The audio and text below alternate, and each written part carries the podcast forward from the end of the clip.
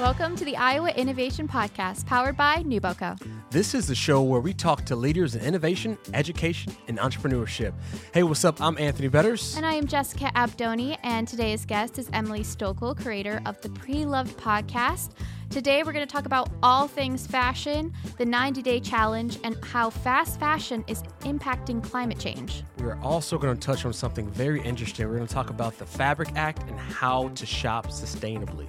Anthony is going to try not to call me out too much about my shopping addiction. And Emily is also going to be touching on the innovative ways she shares stories of the fashion industry. So, with that, let's innovate, Iowa.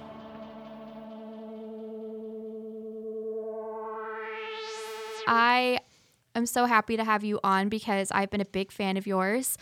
Um, for anyone who doesn't know, Emily has the best Instagram feed I have ever seen, and she shows off her mug and what she's reading that day, and uh, her outfits are amazing. And I remember that I kind of got in touch with you or like knew about you through like obviously one of the worst days in Iowa history, which was the uh, I bet you're like, ooh, was it the flood? Was it this? no. what are we choosing yeah, between? there's so many. But um, the derecho, I never don't think I ever say it right. In 2020, you wrote um, your story about being an Iowan and living through three disasters, and it was published in Huffington Post. So please tell Wow. me about that. Oh yeah. Well, thank you. Oh, I mean, yeah. yeah. that little was like, publication. "That oh, that thing." one. Mhm. yeah, I mean, I, so obviously all of us lived through that and it was such a dramatic incident that we all went through and I just remember like in the moment it felt like the national media wasn't really talking about the show or talking about what was happening and so um, I sat down and wrote this story about what it was like to have lived through, you know, of course, the 2008 flood. Um, and then I live here in Czech Village. And so in 2016, when the city almost flooded again, you know, and if you were living here at the time, you remember we sandbagged. I was actually, mm, you know, we had to be evacuated because we live inside the flood zone. And so the National Guard, you know, was like camped out in my front yard during that in 2016. And then, like, not four years later in 2020 is the derecho. And so I was just like writing about what that felt like to live through that so many times and just what a visceral experience that is to see the climate emergency happening all mm-hmm. around us. And it was like so bizarre because at the time, a friend um, had offered, I had written the piece, and a friend had offered to read it for me and help me work through it and then maybe send it around to a few editors. And he actually lives in California. And I sent him the piece, and then he wasn't able to actually help me read it because he had to be evacuated from him his home that day because of the wildflowers, wildfires in California. oh my gosh. And so it's just like one of those things where it's just like this is happening all around us. It's Yeah. ha- you know, it's so real and we're living through it. And so I think I just felt like all I can really do, like my what I bring to this fight is storytelling. So I was just like, I'm just gonna send the piece to a few editors anyway. And was so glad that my editors at HuffPost picked it up and shared the story because I felt like it was important for people to hear and it made the disaster, those weather events feel real and human was what I was hoping Right. for. So did your advocacy, I get, for climate change um, started before that though from the, the article that was just accumulation of your stories and how you affected with climate change. So can you tell us a little bit about your um, advocacy and when it started and what led you to it too? Totally. So um, it's hard to say like when all of this started for me. Um, way, you know, like going like way, way, way back. So um, my grandma, who was who like was like a third parent to me, was really close to me in my upbringing. Um, she was a union organizer, and so she worked at a plastics factory. Was a single mom, raising six kids, working nights at a factory, and I grew up from her stories like understanding how important a union job is and how you know strikes and worker protections like how all of that comes about. And you know she would talk to me about those things all of the time. And so that was just something that was like always a part of me and a part of my story.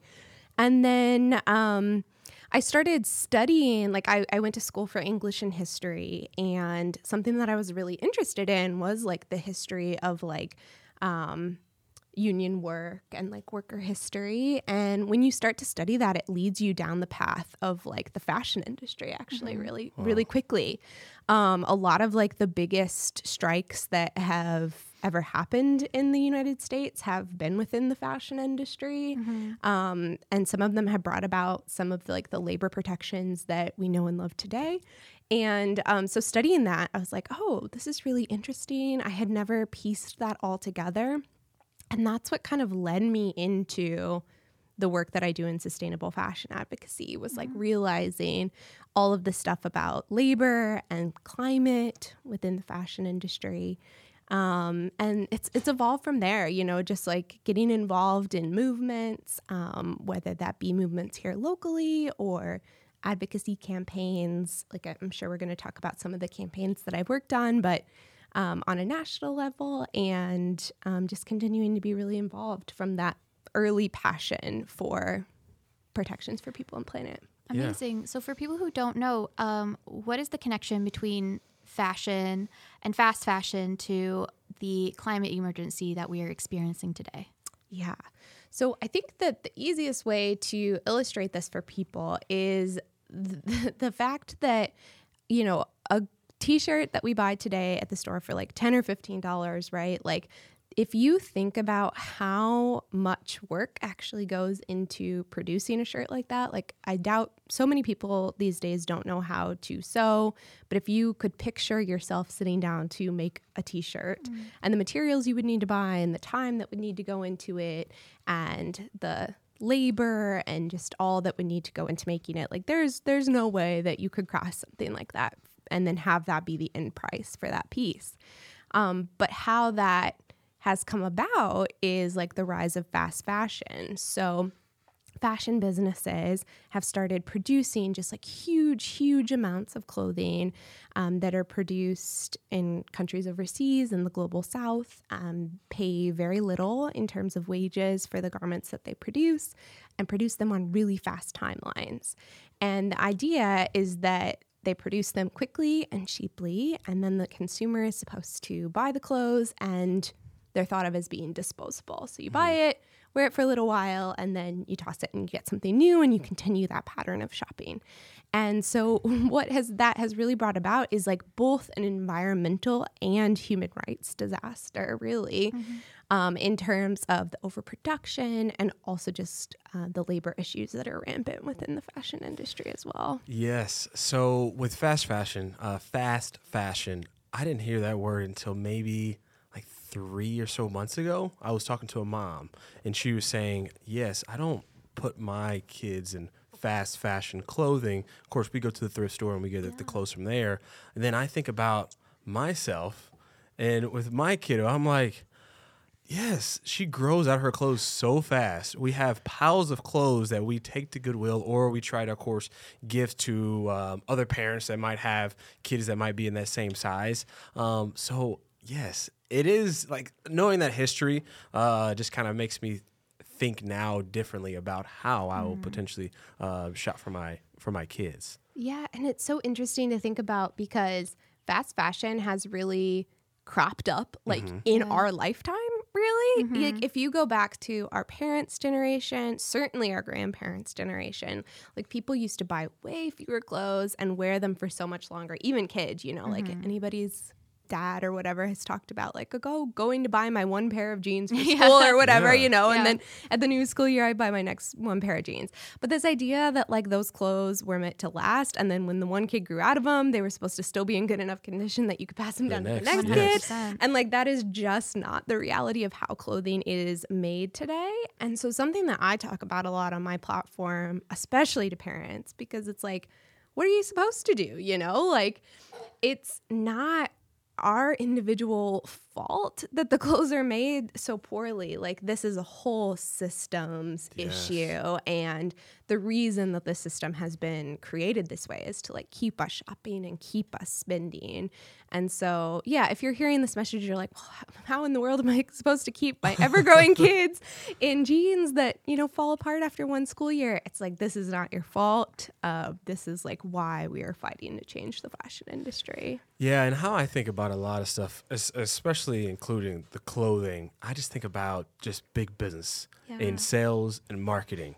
Um, of course, people look at America and they say just America itself is a big business, right? Um, and just kind of how you talk about this over time, I just remember specifically just in my mind of looking back and looking at even kids that used to walk out of the house in suits and ties, and their moms used to walk out ju- just on a random days, just to go to the grocery store, right? And then I remember I was talking to um, a guy that was helping us fix the house, and he actually had wore a suit jacket, and he had told us the reason why. He said that they were uh, made to be durable, uh, durable, and that they had a lot of different pockets to be able to put different tools and things of that nature in. And I was like, I had no idea, bro, that that was even a thing. Um, and so, yes, whenever you think about history and just going back and just looking within the history books and just looking at kind of just what they wore over time is very interesting. Um, and also just understanding where these clothes are made, even just your shoes, um, is, is pretty outstanding. I would say. I, I, I'm now just thinking of all the parents going, can you imagine trying to put your child in a suit? Like, I know some parents seriously, struggle to get their kids dressed. And they're like, can you imagine putting a three piece suit on their child in It the was a morning? thing. Kids would be late to school every single day. Be like, I'm sorry, um, I had to tie a tie this morning. Yeah. but um, what are some solutions that you have for parents or families, um, as well as just young people who obviously are like targeted with fast fashion? I know I am. I have ti definitely taken a hard look at some of the places that I buy clothes. Of course, I am definitely still have a ways to go. I know Anthony Anthony is looking over at me with eyes because he knows I'm a shopper. No. But what are some solutions that you have for people like me, pe- young families looking to make the right choice? Yeah. So the first thing I always tell people, and this is a campaign that we run every summer at Remake, we call it the 90 Days of No New Clothes Challenge. And so basically the idea, and this goes back to if you've ever been a part of like um, a workout program or like diet program or whatever, there's this idea that it takes 90 days to build strong habits that last. And so the idea is that if you can go 90 days without buying any new produced clothing, so like if you need something, try to find it secondhand, but try to not buy anything that has been produced new for 90 days. And we usually have about 1500 people go through this challenge every year and what i hear from people over and over and over again is that it was like a reset moment for them about mm-hmm. how they think about fashion because it's one of those things where your impulse is to buy and you have to be able to figure out how to not immediately act on that Yes, right Jessica. so like Yeah. listen to Oh this, my please. God. take that first pause because you're like, I'm taking the challenge, and 1,500 other people are, you know, my Yeah. friends are taking it too. So it's that, you know, pure motivation. And so you pause first, and then hopefully over time, like as you've built up those habits, begins to reset your relationship to how you think about fashion and do I need to buy so quickly? Like, do I need to act so quickly? Is there time for me, you know, if I really need a new shirt for work, is there time for me to go out and try to find that on the secondhand market 1st mm-hmm. And usually people realize that for the most part, even if they don't forever, you know, continue to go on 100% not buying anything new, what they learn from doing this challenge is that more often than not, you either have what you already need, you can find what you already need somewhere in community, you can find it secondhand, that there are other options out there rather than buying new. So that's my first step is um, try the challenge. And then I think you'll fall in love with secondhand shopping because you'll find it saves you money and it's just like fun and all those other scavenger reasons. hunt. Yeah. So uh, it's weird now because I have three kids in the house. And so before that, I was just a shopper, right? But now I'm super conscious of, of course, my money uh, and where it's going. And the majority of the time is going towards my kids. And so I could say that I could be able to, to do the 90 day challenge. But the question I have, not for you, but is for Jessica when's the last time you've been to Target and bought clothes? Okay, listen. I this is something I was thinking. I don't know if my dad contacts Anthony directly and says you need to just hone on tells on you. Jessica because there's packages every day.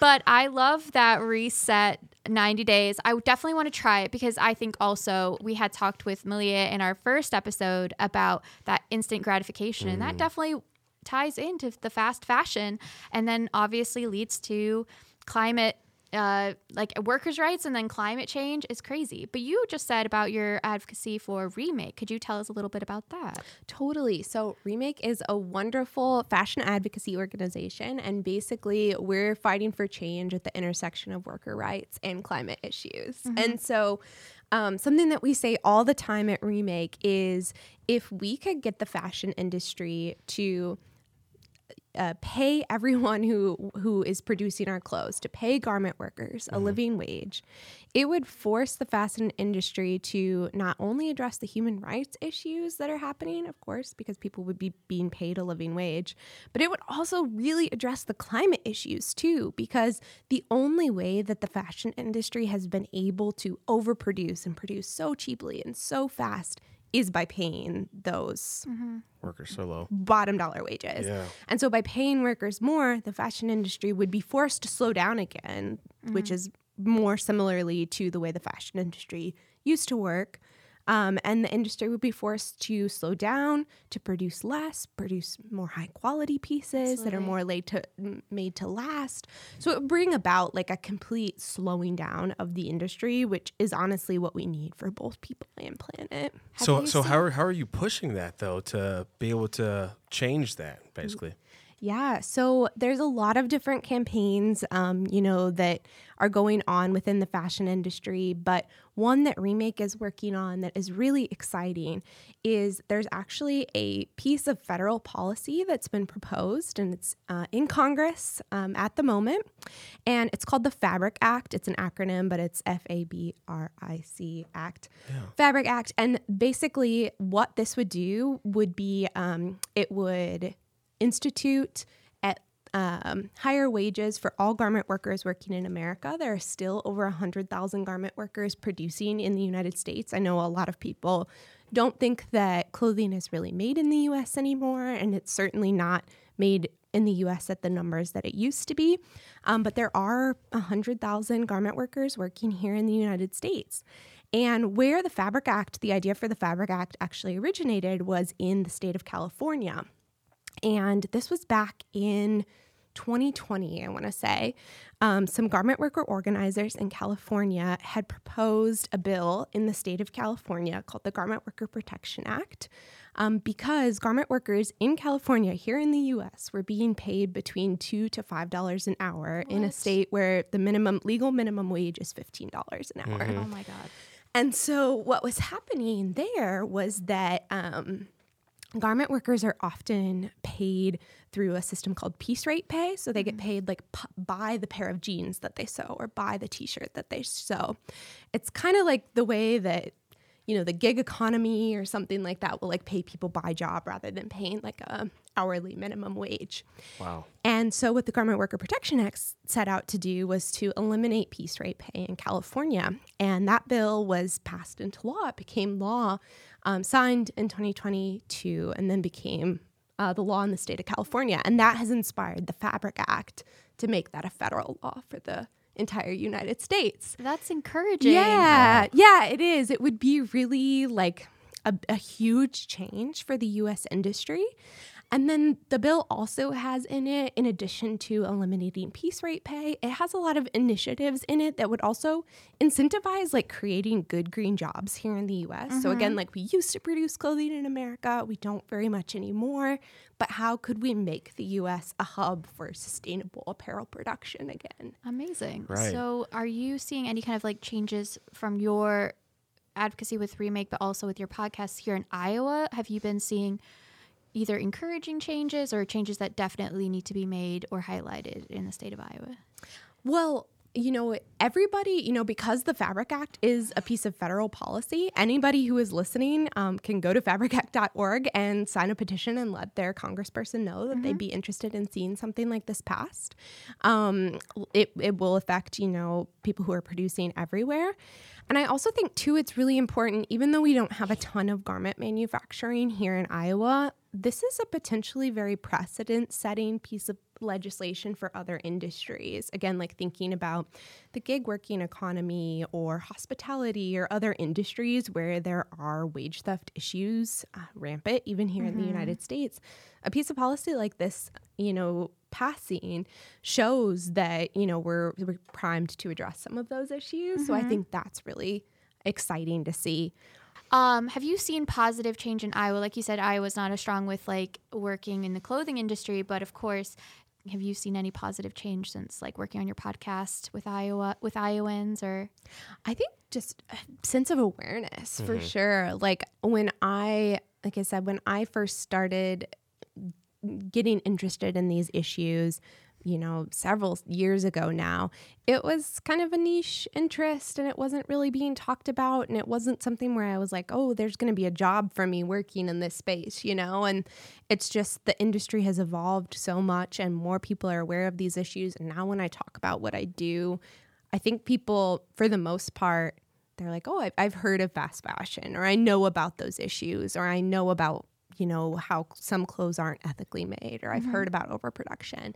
And so just that that awareness has reached people, I think is really huge. absolutely? So whenever, I- well, personally for me, I'd say, uh, whenever I think about, of course, making that conscious decision on not diving into fast fashion and maybe going to, um, um, maybe think about buying vintage clothing or buying vintage um, stuff for my home in the sense of furniture. This is fun for me. I like to think about the flea market, Yeah. right? And so I remember just growing up, uh, big plug here, back in Waco, Texas, every Saturday morning, me and my family, we would go to the flea market, you right? dress up in suits and go to the flea market. I mean, Put on your no. Yeah. we wouldn't do that. But it was just a good time to where we would have good food. We Mm-hmm. would listen to good music out there. Um, but th- and a lot of stuff out there, of course, might be. So I would talk about baseball here. So like for Oakley's glasses, they would have the Oakley's glasses out there, but they weren't from Oakley, right? uh, so we would call those Folkleys. Uh, so, but things, but it was okay in the sense of me wearing it because they looked exactly like the Oakleys, um, and they were in the sense of good material, and they were of good price. And so, just thinking about families going out to the flea markets because we don't have a flea market here in Cedar Rapids, or do we?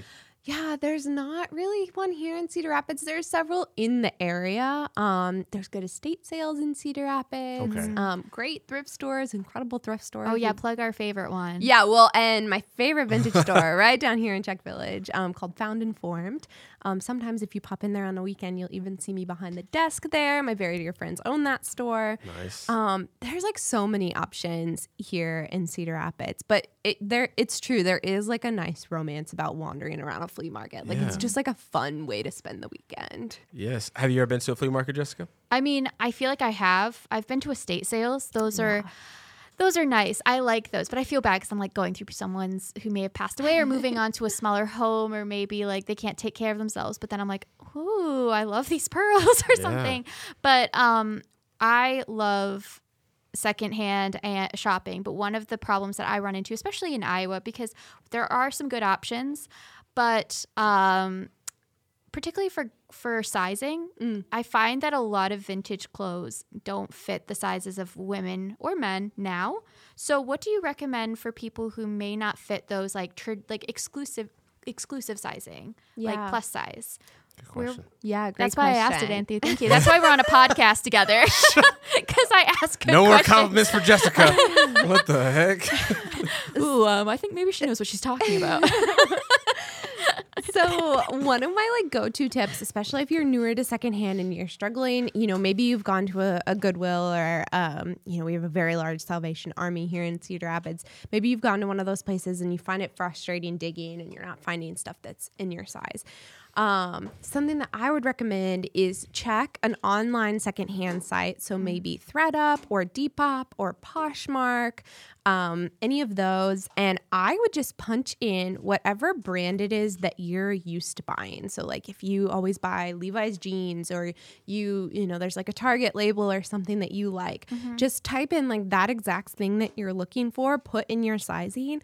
And like more often than not, I guarantee you, you Oh, will yeah. find it there because there's just like so people and we've all been there you know you try something you miss the return window and it's time to pass it mm-hmm. on or whatever you you know you decide it doesn't fit after a couple wears whatever the reason and all that stuff ends up on those secondhand sites and it's there you know for a good deal and usually with online secondhand shopping, like that, you can just find pretty much exactly what you're looking for these days. If you need evidence of fast fashion, I would definitely look on Poshmark and just look up Mm. Target. And like, I see dresses. I'm like, this is still in the store. Yeah. You're reselling this, really? Like, that's Yeah. insane. Um, so would you?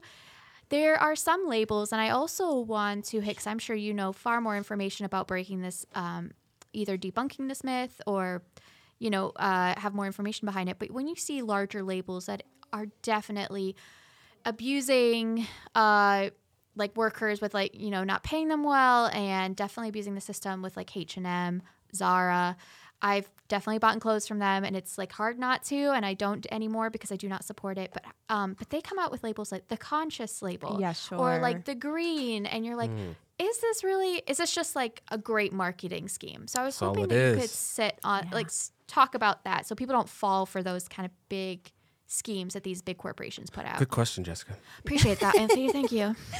Yeah. So the term for this in the industry is greenwashing. It's basically when you're brainwashing your customer into thinking that your product is more sustainable than it truthfully is. And it's interesting that you brought up H&M because um, H&M is being sued actually for their greenwashing claims. And this is Oh, one wow. of like the first um, cases like this to be brought forward essentially that, you know, that they're perpetrating false messaging with Mm-hmm. their conscious collections and things like that.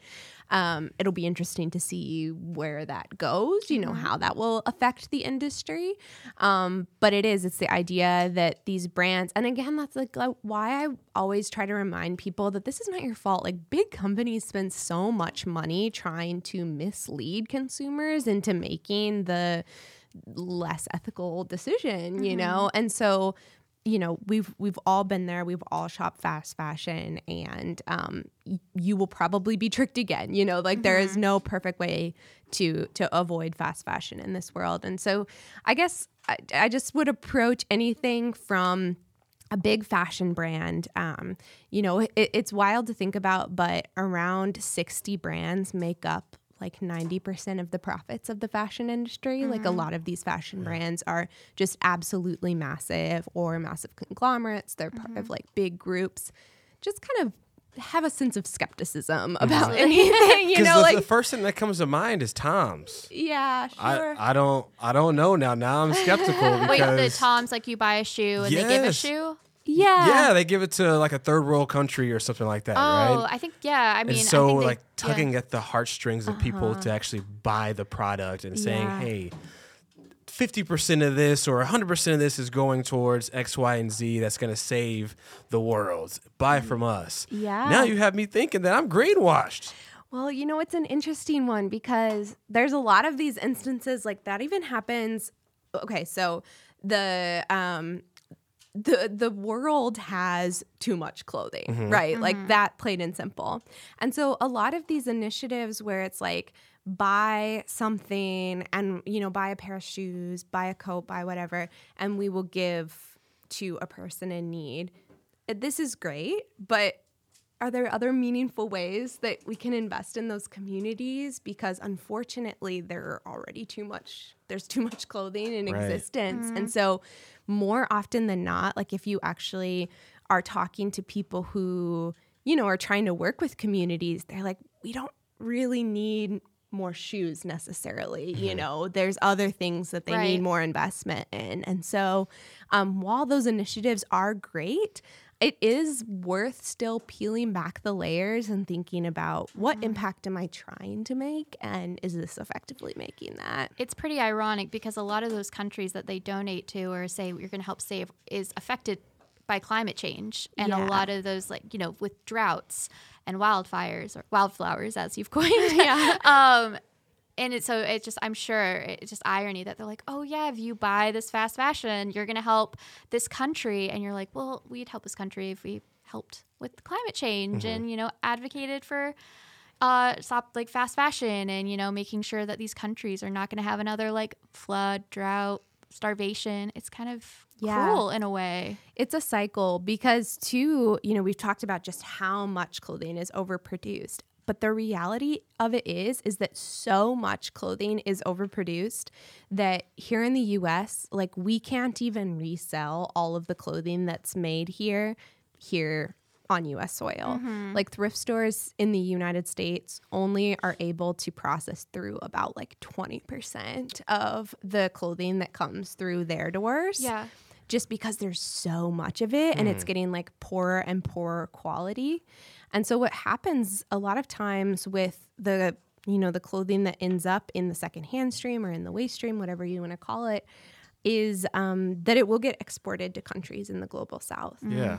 And unfortunately, the reality is is that if the clothing is of really poor quality and there's not a person there needing it, it will end up in those countries' landfills. That's what I was going to ask. Yeah, like where does all those clothes go? Yeah, yeah. Only after the clothing is um, exported to a place, you know, like there. There's a great organization called the Or Foundation that's done a lot of research in Accra, Ghana, and the largest secondhand market in the world is there. And if you look it up, you'll see lots of news stories with just absolutely mind-boggling images about the amount of clothing that ends up there. And it's clothing that is exported from the global north, ends up in the global south. And there is an incredible community of resellers there who attempt to resell that clothing locally, but because over the years, so much more is coming in and it's of less and less quality. Still, about like 40% of what ends up there ends up going to landfill um, in those countries. And so it really just does go back to, like we talked about at the beginning, just being an overproduction issue. And we have to slow down. It doesn't really, you can't just like replace uh, you can't keep producing at the rate you're producing and just be like, oh, well, we're just going to do it in an ethical way. you know, Right. like there's no way to actually do that. Yeah, and so I mean, not to get too personal, but would you say right now? I swear, if you bring up Cynthia's name, I, you we're just half- you just did, so you cannot You- blame me. okay, I was gonna bring say up Cynthia. no, I'm not. I was gonna ask, um, like, is your full fit vintage right now? yes, um, Emily has got amazing style. If you go on her Instagram, and she is definitely. Should, I, should we describe what First you're wearing? First off, wearing? Jessica, I wasn't asking you. I was asking Emily. does she- is, yeah. So this T-shirt is Galesburg, from Illinois. Galesburg, Illinois, from like the 1980s. nice. This is a vintage Yale sweatshirt that I got from a vintage shop in Michigan. And then my pants, these are um, from a store that I love um, in New York. They're called the Consistency Project. And what they do is they specialize in vintage pants. So just jeans, carpenter pants, stuff like that.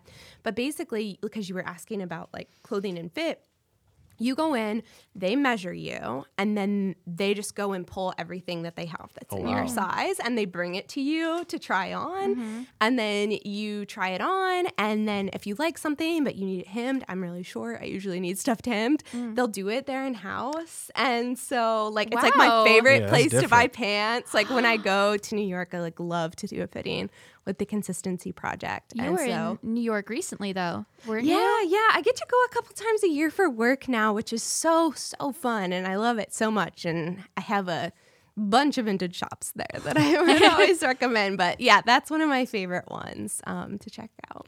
Have you um have some of these ideas like for the future of like with the Pre-Loved Podcast? Do you have any ideas that you're like you kind of like see in New York? You're like this could work in Iowa, bring it over because I swear if they had that kind of shop in Iowa, like That's different. Isn't I that would cool? say I would say goodbye to Target. Well, no, I don't take that back. I like Target for shoe for not shoes, uh, food. But I would say goodbye uh, goodbye to Target forever for clothes. If they had stuff like that. Sure. Isn't that neat? Another concept that I think is really cool. So, um, this is a concept that comes from Finland, of all places. But I had a gal on my show um, who basically she moved from Finland to LA and she started a store there. But it's called a rent a rack store, and it's a really common thing um, in Finland. So basically, like someone owns the store, and then if you're cleaning out your closet at the end of the season, you can basically like rent a spot in that person's store for a short period of time, be it like two weeks or a month or three months or whatever the terms are. And then you can just sell through, you know, have your stuff there and sell through it. And then you get a check at the end of it. and so, like, it's like a garage sale, but you don't have to actually be like sitting there selling the things. It's for sale in that store. Um, and it's it's- it's like a really cool model, I think. Um, and her store is called Dress Q in LA, and um, I think that would be something really cool. That would be epic because I always see people in Cedar Rapids and I love some of their clothes and I'm like, where'd you get that? Where'd you get that? And I'm Yeah. like, it would be so nice. I, me my friends, we actually have a Facebook page called the Friends of Friends. Oh my gosh, it's like it, the Friends of Friends clothes. And what we do is on Facebook, you know, we'll sell things. oh, I love that. Um, some people price, I'm going to call them out, their clothes way too high. Remember, it's secondhand, Your people. clothes way too high. It's so high. Um, like some, I'm like twenty bucks for pants. No, let's let's let's keep it under ten dollars, guys.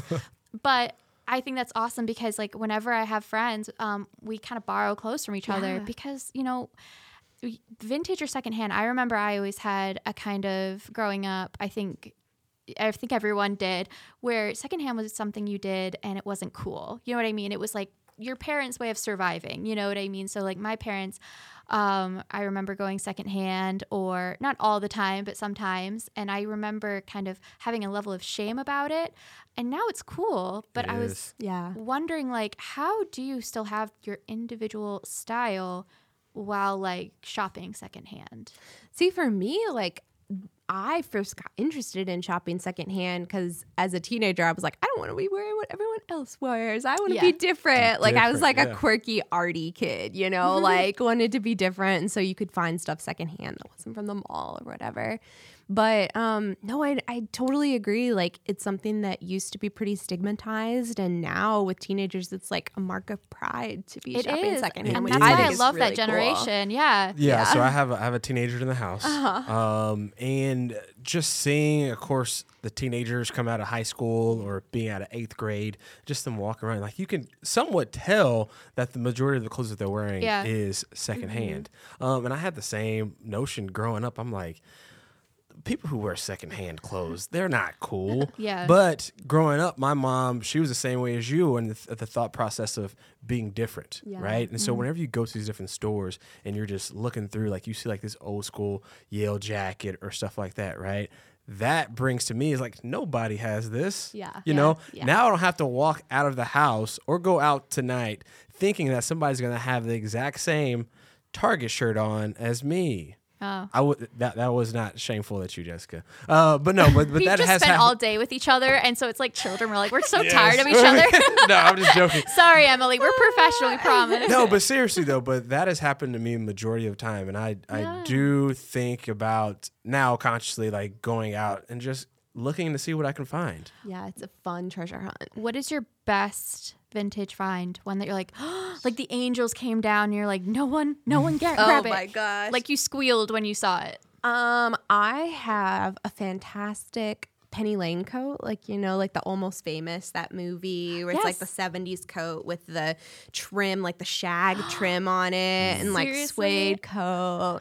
Um, I have that. That's really fab. Um, I have so many like great, just like leather jackets that you know would be like hundreds of dollars if I bought them new, and I'll get them at Goodwill for like ten dollars, you know, and just pieces that I know I'm gonna have forever. Um, and then I've got pieces that are really sentimental, you know, like you mentioned, like um, swapping with friends or whatever. I've got pieces, you know, through Found and Formed that maybe multiple friends of mine have had, and then Yeah. they've, you know, come to me, and I always think that's really fun.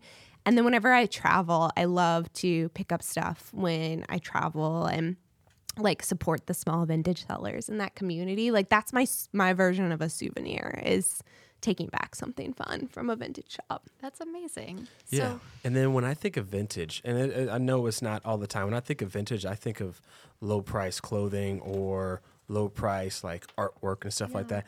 But would you say all the vintage clothing are pretty cheap and less expensive? Yeah, it's, a, it's so that's interesting. So like people ask me all the time like what makes something vintage and uh technically it's like if it's older than 20 or 30 years old, which is like weird for me being in my 30s cuz like I'm vintage now. Oh, gross. embrace it. I love it. and then you know kids will come into Found and Formed and like they're after like stuff from the 2000s that like i wore when i was Oh, a that's teenager painful. and that Yeah. yeah, so there's That like really hurts. We're there's so something old. about that and then but it's funny because like i love stuff from the 70s and it's like i will go into vintage shops all the time and i'm sure that the women working in those shops think the same thing about me, you know? so I don't know. Stuff is so, stuff is always so cyclical. So yeah, I mean, definition of vintage is like over, older than 20 to 30 years, like up to 100 years, and then older than 100 years is an antique. Okay. And so, like, I say pre loved a lot. That's why my show is called Pre Loved, because for me, there's something about just embracing anything that's secondhand, whether mm-hmm. it's swapped with a friend or whether it's from a thrift store or whether it's vintage or what, you know, like there's so many different ways that secondhand stuff can come into our lives. I'm not like particular about it being vintage or being like of a mm-hmm. certain age, but you will find, I mean, really rare stuff or really valuable stuff, you will find vintage pieces that are more expensive, but then you'll also find like some incredible bargains. Yeah, yeah they just, don't know what they had. Exactly. Yeah. yeah, exactly. You know, designer stuff that people didn't know what they had are also just like extremely high quality pieces that are just old mm-hmm. and clothes used to be made better. So, where do you see? I'm going to ask the last question. Uh, for today. We're so happy to have had you on. But where do you see your Pre-Loved Podcast in the next five years? Ooh, fun question. For me, so something that's been really exciting within the last couple of years, like I've been doing Pre-Loved Podcast, you know, from my spare bedroom here in Iowa for throughout the whole pandemic, you mm-hmm. know? And so for me, something that's been really exciting over the last couple of years has been getting to travel and go to vintage markets and tell the stories of people who are doing, you know, selling vintage, and everybody has such interesting stories. And so for me, I would love to continue to travel the world and tell the story of vintage and secondhand in a bunch of different communities. That's exciting. Nice. And now you have seriously like sparked I'm gonna take that 90 day challenge. I'm so excited. I will hold you accountable. yeah, you, you, will. But thank you so much, and I really hope that everyone listening will, you know, get encouraged to shop vintage and secondhand and shop their own closet before buying new. So yes, exactly. I Thanks so much for having me.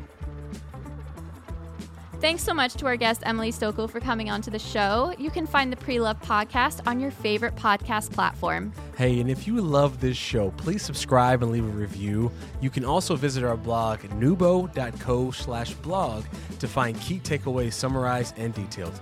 This podcast is produced and distributed by Upload Media Group in Cedar Rapids. For more information, go to uploadmediagroup.com. And finally, we would love it if you would consider a donation to NewBoCo. Your contributions to our nonprofit help us continue to serve innovators, educators, and entrepreneurs across the state of Iowa. To learn more, visit nubo.co slash donate. We appreciate you for listening. Bye, guys.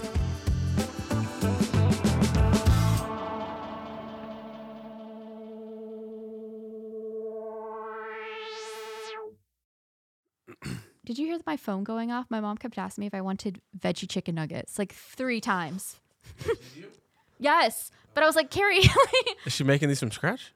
No, they're just frozen. Oh. Sorry, Emily. My mom's been asking if I want chicken nuggets for the past 10 minutes. Okay. I recorded all that. I'm going to use that as the outro. I that would be good, though. That would be awesome.